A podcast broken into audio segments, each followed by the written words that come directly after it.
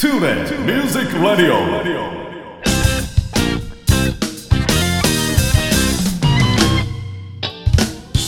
皆さんこんにちは大阪吹田の音楽スタジオトゥーレミュージックラボのディレクター兼ボーカル講師林慎次郎ですこの番組ではトゥーレミュージックラボの生徒の皆さん講師陣その他関係者の方をお招きして音楽や演奏の話時として普段聞けないような雑談などをお送りしています。番組の最後にはプレゼントコーナーもありますのでどうぞ最後までお聞き逃しのないよう。それではしばしのお付き合いよろしくお願いいたします。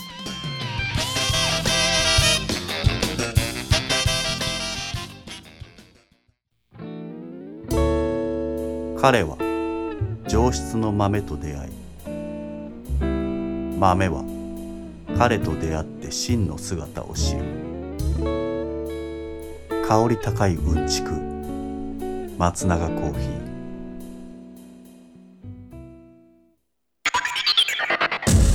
トゥーレミュージックレディオ。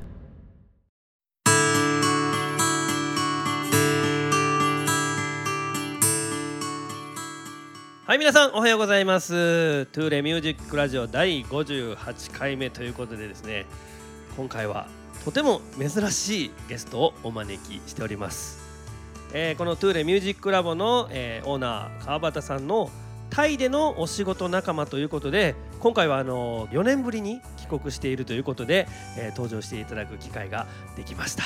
ということでご紹介させていただきましょう、えーナチュラルプレイスで働いております川波義久さんです。よろしくお願いいたします。はめまして川波です、えータイに住んでます、สวัสดีครับ、えータイではおはようございます。こんにちは。こんばんは。全部使える挨拶の言葉です。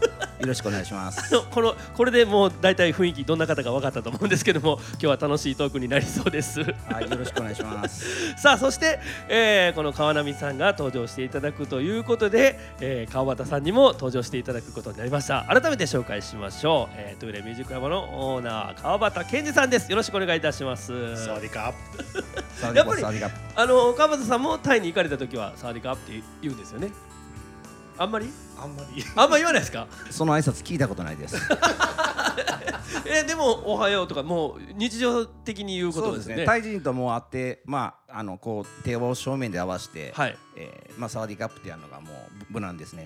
でちなみにあの男の人はサワディクラップ女の人はサワディカーって言った方がいいですね。ああなるほど違いがあるんですね。そうだまああの最後の語尾、まあ、丁寧語なんですけど、はい。まあ、気さくな友達にはサワディあ、まあ、こんにちはで大丈夫なんですけどなるほどほうほう。あの、まあ、目上の人とかこう決まった挨拶の人には、まあ、クラップカーをつけた方が無難です。ああそのクラップとかカーが丁寧語になるってことですね、まあそうですね。へえ、はい。あ面白いですね。今日はちょっとあのタイのその文化とかね、い、ろんなことにもちょっと触れさせていただけるかなと思うんですけども、え。はい。まずは、はいあのーその川端さんとえはいはい。どういった経緯でまあお仕事を一緒にする形になったのかみたいなその馴れ初め的なことからちょっとお話ししていただこうかなと。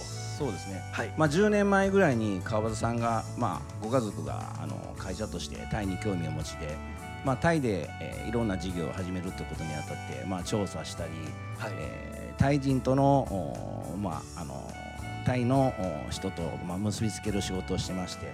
で、まあ、ちょっといろいろありましてその事業はちょっとおキャンセルになってしまったんですけど、まあ、それ以後あのもうちょっと小さいことからやってみようということで、まあ、今チャレンジしているところです。はあ。じゃあ長いですよねもう。そうですね。もうかれこれ今ちょっと話してて何年ぐらいかなと思ってたらまあ約もう10年ぐらいになります。はあはあはあはあはあ川田さんもそのタイってどれぐらいのペースで行かれてるんですか？そのお仕事で。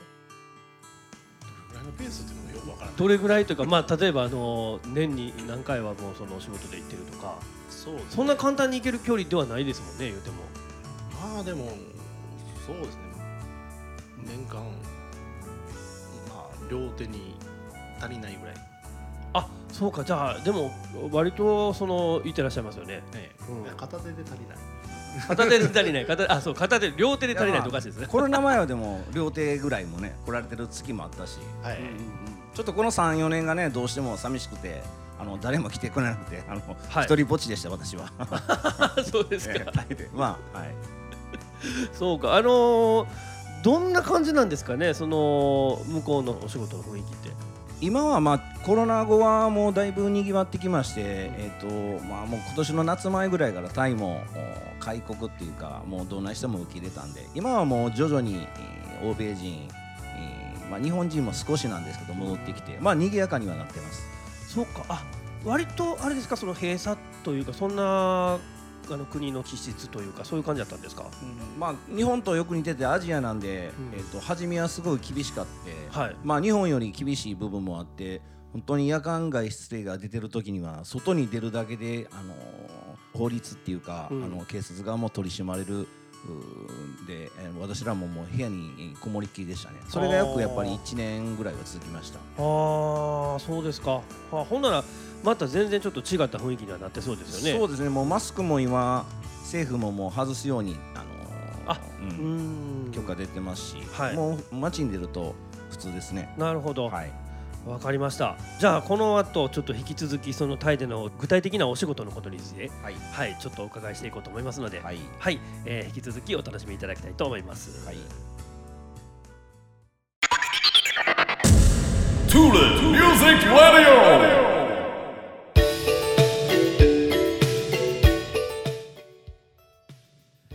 はいそれでは続きまして、えー、かなみさんのタイでのお仕事具体的にちょっとお伺いしていこうかなと思うんですけども、はい。どういったことされてるんでしょうか？あのタイ人が経営しているうサービスアパートメント。タイでは、まあ、あのコンドミニアムとおサービスアパートメント、まあ、日本人が住むのはその2つに分かれることが多いと思うんですけどはい。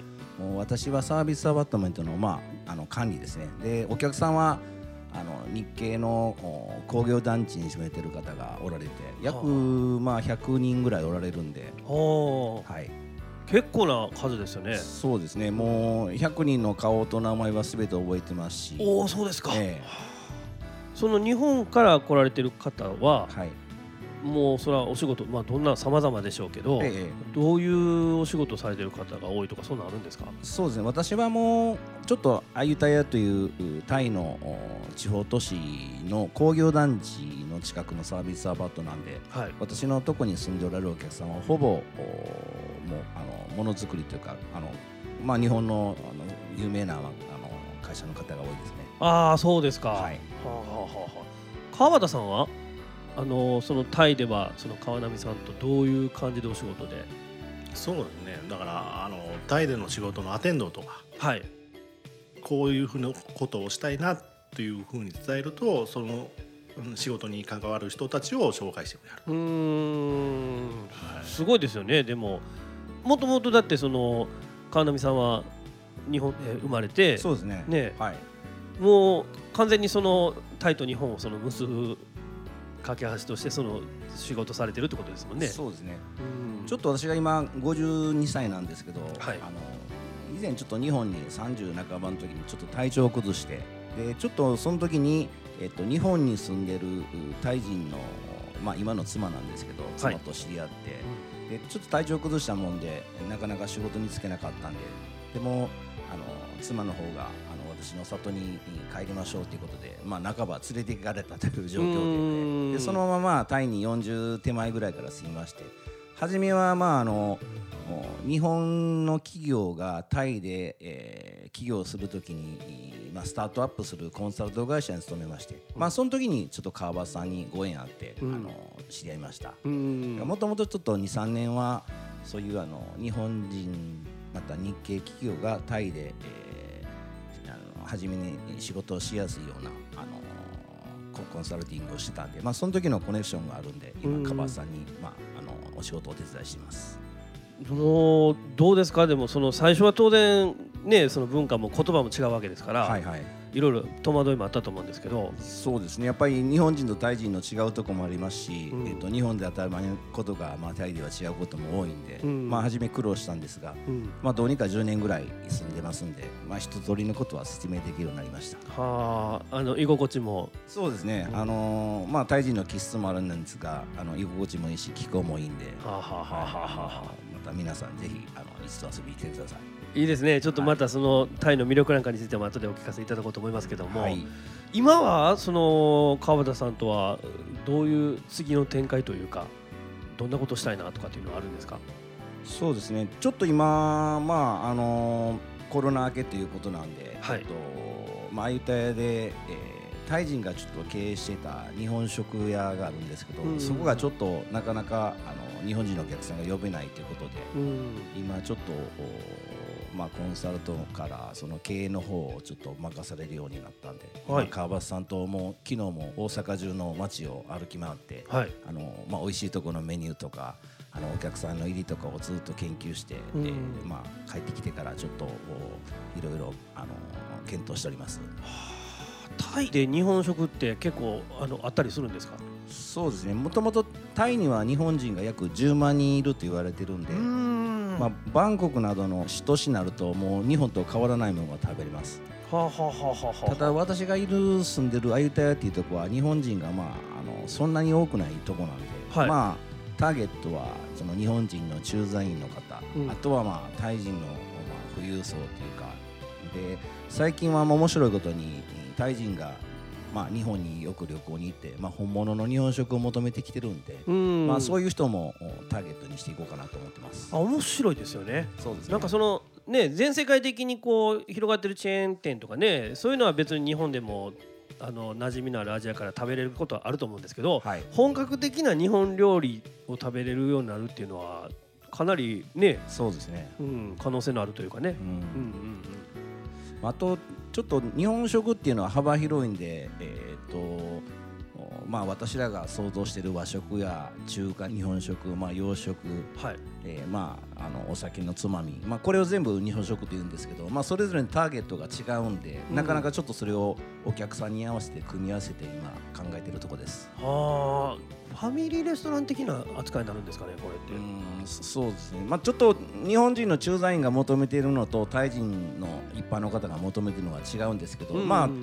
私らはやっぱり日本人の駐在の人がほっとして、えー安心してるう食べれるとこを求めて、まあ、そこに日本あのタイ人が来てくれたらいいかなと思ってます。はあ、またあのあれですよね、日本から観光で行きたいという方にも結構おすすめできるね。そうですねあの、まあ、あゆたやなんでちょっと地方都市なんですけど、はい。まあ、あの大阪に住んでたら、まあ、京都や奈良みたいな感じで日帰りで行ける距離なんでぜひ今あゆたや観光のお終わった後にはちょっと日本食食べたいなと思寄っていただいたら、ほんまですね。ええ、お願いします。はあ、あのほほっとできるあの日本食をご用意してもお待ちしておりますので。またあの僕も行かせていただくときにはええよろしくお願いします。ぜ川端さんはどうですか、そのこう日本食のお店ができるにあたって今どういうお気持ちなんでしょうか？あまああのねあのナチュラルプレイスに、まあ、その敷地内にあるレストランなんで、はい。駐在員さんのまあその健康とかそのメンタルな部分を、まあ、そこでフォローできるようなだからそのナチュラルプレイスを助けるような補助的な仕事なんで、はい。そういう意味ではちょっと頑張りたいなとうーん。皆さんがやっぱり向こう行って日本とは違う気候環境で過ごされてる中をこうね助けるとはい。そういうことですね。なるほど、そうか、そのいわゆるその健康面とかっていうのも割とその重要視されている部分ではあるということですよねそう。ですね。わかりました。いや本当にちょっとあのー僕はまだタイに行ったことないんですけど、なんか行ってみたいなっていう気になってきますね。なんか、ええ今お話しされてるだけでも。もう林さん来年あの来て お待ちしておりますんで。わかりました。ちょっと頑張っていけるように、えはい、はい精進したいと思いますが、はい。はい、この後じゃあ引き続き、えータイの魅力について、まあタイの魅力というかいわゆる日本とタイの違いだったりとかね、なんかそういうタイってこういうとこだよみたいなお話をちょっとしていただこうかなと思います。はい The music radio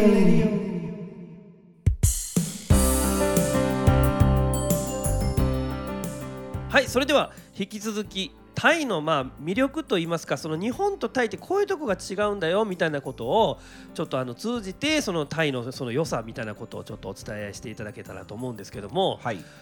どうでしょう？なんかその日本とタイってパッてその思いつくとこ例えばさっきあの気候が違うというふうにおっしゃいましたけども、はいはい。タイの気候ってどんな感じなんですか？タイの気候はまあ主に3つに分かれてて、はい。まあ今は雨季。で11月ぐらいから寒気はい。で3月ぐらいから、まあ、あの一番暑い季節、まあ、な夏になりますね。うん。その3つが、まあ、うまいこと重なっています、なんか今言われて思い出しましたけどえ。小学校の授業でなんかそういう国があるなみたいな雨季と寒気とみたいな。ね。あもうそんな感じなんですよね、えうん。もうまさにそうで。で今はもう雨季の真っ最中ではい。昨日ちょっとおタイから日本に帰ってきたんですが、はい。もうあの道路中に水が溢れていてはもう動けない状況だったんでもう早めに空港に行って空港で待機してあの帰ってきました。あもう日本の梅雨とかのレベルとは違う感じですかもそうですね。まあもともとあの川がそんなに流れてないんで、はい。えっと元の水が溜まりやすいんですが、うん。それに加えて今年はもう大雨があの、まあ、世界中異常気象ということで多くて大変ですねあ今。もう思いっきり影響を受けてるってことですね。うん。まああのタイ人はさっきあのタイの良さなんですけど、まあその洪水の中でもみんなこうはしゃいで遊んだり とりあえずちょっとこうあの楽観的なとこがあるんで すごいですね。私らびっくりするとこがあって大丈夫かなと思ってみんなあのいいが使ってるんですけど使ってる中であの家族がご飯食べてったり。えー、もうなんかこう日本じゃちょっと考えられへん風景ですねそれ洪水がちょっともう生活の一部みたいになっていてもともと家ももうあの水が使ってもいいような作りになってるとはいえはあ、あはあ。はびっくりしますね。ええどういう作りになってるんですか？水が使まあ床がもうあの絨毯とかがなしにもうこうい石っていうかタイルになってるんでまあ水が浸かればあの家財道具を出してまあそこを拭いて乾かしてっていう家ですね。なるほどね。もう本当にだから生活の一部というか、ええ。その洪水っていうのもあるもんやでっていう。要するにこっちで言うと雨が降るのも当たり前みたいなうんぐらいのレベルかもしれないですよね。ですね。もうなんか沖縄や九州の方の台風のようにまあ時期が来たら備えるっていうことでなるほど、いやそれにしてもなんかあの こう 水の中でこうやってはしゃいでとかええ。やってるって、なんかその気質になんか人としての気質みたいなのもね、ええ。すごくなんかこうオープンというかそうですね。開放的な感じなのかもしれないですね。川べりのレストランはなんかもうこうあ足に掘りごたつのように水を使ってっていうのでそれを売りにしてあの あのめちゃく水ちゃ前向きじゃないですか。そうですね。もう前向きすぎてびっくりしますそれは。はあすごいなあ。なんか面白い発想ですよね。えへえ。他どうですか？タイでなんかこうタイに行ってみてええ。なんかそのあ日本やったらこういうの味われへんかったなみたいなその感覚っていうかまあやはりあの微笑みの国って言われるだけあってあ皆さんこう笑顔で接してくれるんで。本当にあのスストレスは感じないですね、そういう意味では、うんもう皆さんこう優しく接してくれるんで、なるほど。あれですよ微笑みの国って言って微笑みの種類がなんか20種類。そうなんですか。か勘違いしたらダメなのはなんかこうね女の人がニコって笑うのはちょっと違うかもしれないんで注意してください。なるほどそういうこともね、それ20種類ってでもすごいですよね。なんか困った時もこうハニカムとか。はあはあはあはあ。だからもうニコッとしてるけどその目の表情とか全て見ないと。えでもどうやろう日本で言ったら、まあ、例えば愛想笑いとか、まあ、微笑むとか大笑いとか。そうですねまあこなんかもっと細かい感情の表現がその笑顔の中にあるってことですよね。ですよね。おー20種類でしたね。8種類でしたね20種類と8種類全然違う。だから全部把握してるわけじゃないですけど、はいまあ基本的にそういうふうに笑顔でうん振る舞ってくれるんですごい接しやすいですよね。気持ちいいですね。うんでやっぱりなうん、ごめんなさいあのなんかそのキャッチフレーズも僕初めて聞きました「微笑みの国」って言われてる、まあそれはえっとタイ政府がつけたかわかんないですけど、まあ実際住んでてもあのそれは納得できますね。はあなるほどはい。川端さんどうですか？そのタイに行かれててタイってこういうとこええねんでみたいな川端さん的にそうですね。まあ賑やかなんで、うん賑やかなものが好きやと。はいだから落ち込んでるタイ人あんまり見たことないんですよね。あマイペンライでしたっけ？何でもタイ人をよく使うことがマイペンライってすすごいまあ広い意味あるんですけど、まあはい大丈夫とか、まあなんとかなるさとか、はあもうその広い意味でこう私仕事してる時タイにあのこれやったか大丈夫かって言ったらマイペンライマイペンライって言って結局やってないことが多いです。マイペンライには奥が深いんであの気をつけてください。なんかでもちょっとあのーこう日本でこう落ち込んだりしている時に行ったりとかすると救われるかもしれないですね。そうですね。なんか本当あのやっぱり今一人旅とか多いしまあコロナ終わったらね、うん多分多くの日本人が訪れると思うんですけど、うんまあ気候もいいし食べ物もいいしで人も優しいということで、まあはいおすすめの国の一つだと思います。あーありがとうございます。なんかもうあの十分タイの魅力が伝わったと思いますけども。まだあの喋りたいなんでもうちょっと喋らせてください。ではこの後引き続きちょっとこの音楽のスタジオなんで、はいはいうん音楽のことについて了解しましたはいお伺いしたいと思いま。失トゥー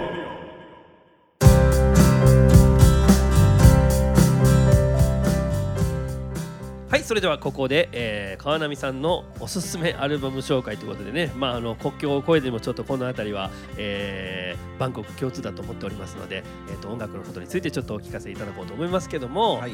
まああの日本でもねもちろん音楽、えー聴かれてた時期が当然あってでまあタイはタイで、あのお好きなアーティストもいらっしゃると思うんですけども、はいはいどうでしょう。まあアルバムというかそうですよね。もうあの昔はこんなんよく聴いてたら例えば日本ではどんな音楽聴いてたんですか？日本はまあ世代で私が52歳なんで、はい。やっぱりあの学生時代長渕剛や、あー。ね、浜翔ですね。ああもうなんか馴染み深いところが。もうあのよく聞きました。昔なんであのテープをねはい。ラジオで録音してそれを擦り切るぐらい。そうですね。ね。はいなるほどそうかもうコンサートとかも行ったりとかは？コンサートはちょっとあの おにゃんこクラブに1回12回行きましたね。もうあのすごい昔なんでわからないと思うんですけど。ギャップがゴリゴリのこうフォークシンガーとあまああのあのコンサートはミーハーで。はいあの一人でやっぱりあのラジオとかはあの長渕浜翔を聞いてました、ね。面白いですねあのタイははいはい。どうですか？日本人のそのアーティストってこう流行ってたりするんですか？そうですね。まああのヒット曲は最近あれなんですけど、まあ昔からやっぱりあのバンコク共通で谷村新司とか、はい。まあ、上を向いて歩こう坂本九とか、ああいうのはもうタイ人がみんな知ってる曲で、はやっぱりススバルはもう私もタイ人の宴会とかではよく歌わされますね。へえそうなんですね。やっぱ盛り上がりますあのスローテンポでこう盛り上がるとこは、ね、タイ人も好きなんで。ああそのタイのなんか音楽の構成に似てるんですかねそのスバルが。そうですね。分かりやすいんでね、うん。音程があれなんで。はあなるほど。川端さんどうですか？そのタイでなんか日本人の音楽聴くこととかあります？その街でというか AKB がタイに行ったりとか。はい。何年でしたっけ？ななんですか？バンコクの。バンコクでもなんかそのあのチームがありますよね。チームがありますね。あのうん。入れ替わり立ち替わりでアイドルのまあはははは。日本あタイ版の A- AKB みたいな。なるほどなるほど、はい。でまあ元祖のやっぱり日本の AKB っていうのはもうまあい一番の本元なんではい。やっぱり来るとこう注目されますねで年にやっぱり1回2回そのジャパンフェスティバルといって日本の文化や日本の食べ物を紹介するときにもうその AKB の人何人かが行かれるんでもうファンがもう待ちに待ったということで日本と同じですね。グッズ持って行って近くまで行って応援されてます。へえなんかそうか面白いですね。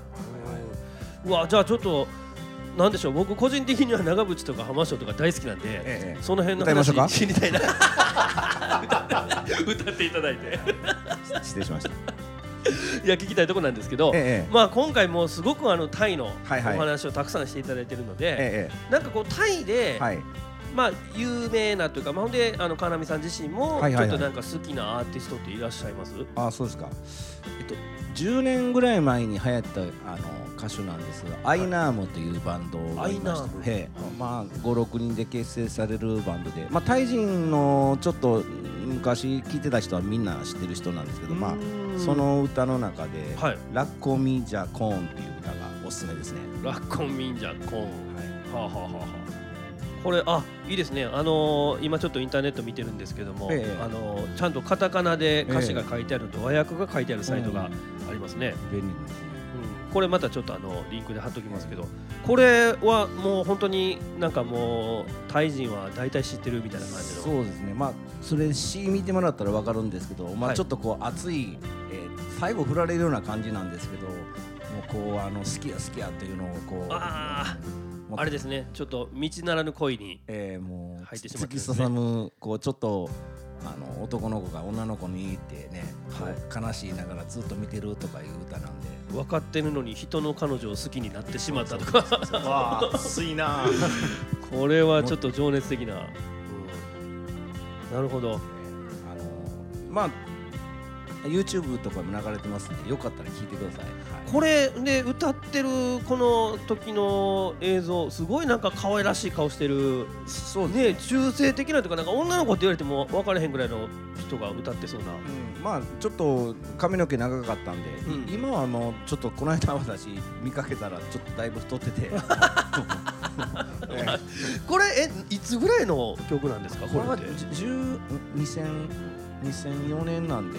2004年もうだいぶ前ですね。あそっか、ええ私がタイに行った時にちょっと聞いたような初め曲なんで、はいそうですね。もう18年経つわけですよね。もう18なんで。そら変わりますよね、えいやこれあのーちょっとせっかくなんで、ええ。あの今日はじゃあそのタイの有名な曲ということで、ええ。はいあの皆さんにもお聴きいただきたいと思います。はい。じゃあ改めてちょっとあの歌手名とはい。曲名の方あの川波さんの方からご紹介いただきます。はい、それでは私のおすすめの曲、えーアイナームのおラッコンミージャコーンお聴きください。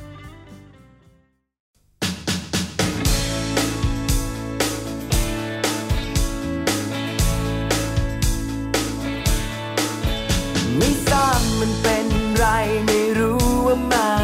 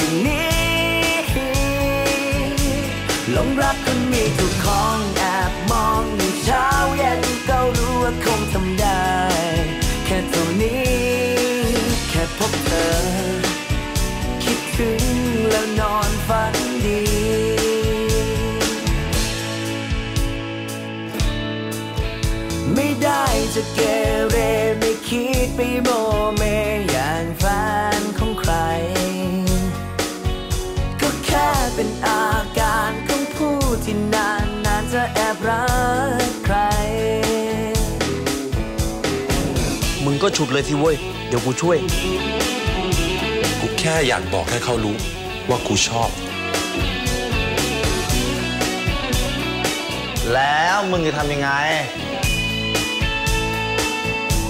ไอ้คนมาที่หลังก็ต้องเศร้าต่อไป แต่อดใจไม่ไหวเมื่อได้ใกล้กับเธอ จะจุกตายอยู่แล้วนะเธอรักนี้ไม่ได้บอกเธอหลงรักคนมีเจ้าของแอบมองอยู่ทุกวันไปหลงชอบแฟนชูบ้านทั้งที่รู้ตัวก็น่ารักถูกใจนักไม่เคยเป็น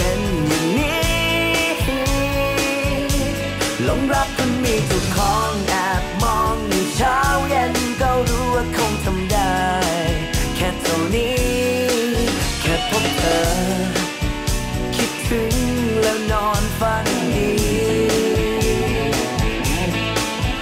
ได้พบเธอ ได้คิดถึง เลยนอนฝันดี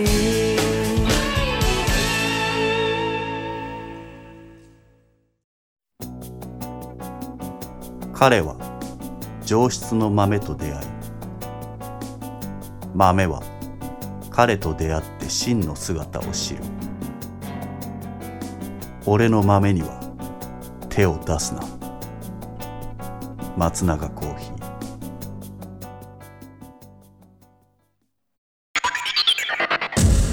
トゥーレミュージックラディオ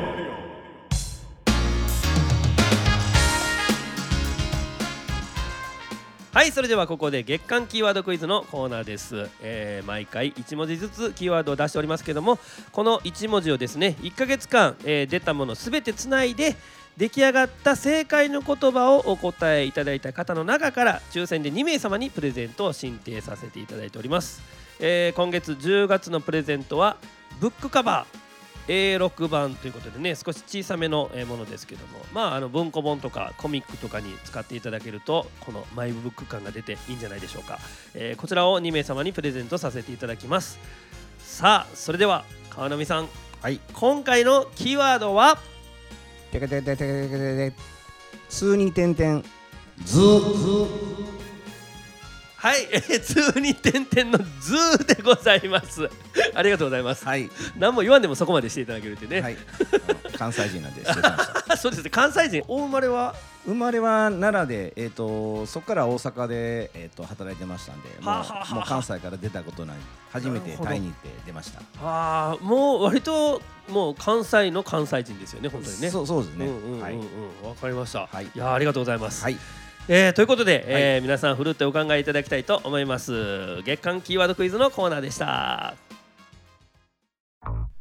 大阪府 JR 吹田駅から徒歩7分の音楽スタジオトゥーレミュージックラボでは丁寧に指導サポートする音楽レッスン配信にも対応した関西屈指の格安レンタルスタジオその他防音音楽建築の専門家によるコロナ対応型防音施工さまざまな活動創造の場としてご利用いただけるコワーキングスペースサービスの提供など音が紡ぐさまざまな音楽スタイルをご提案させていただきます。お問い合わせは電話0663181117メールアドレス info アットマークトゥーレ .jp 詳しくは Tule Music Lab のホームページへ。お気軽にお問い合わせください。 Tule Music Radio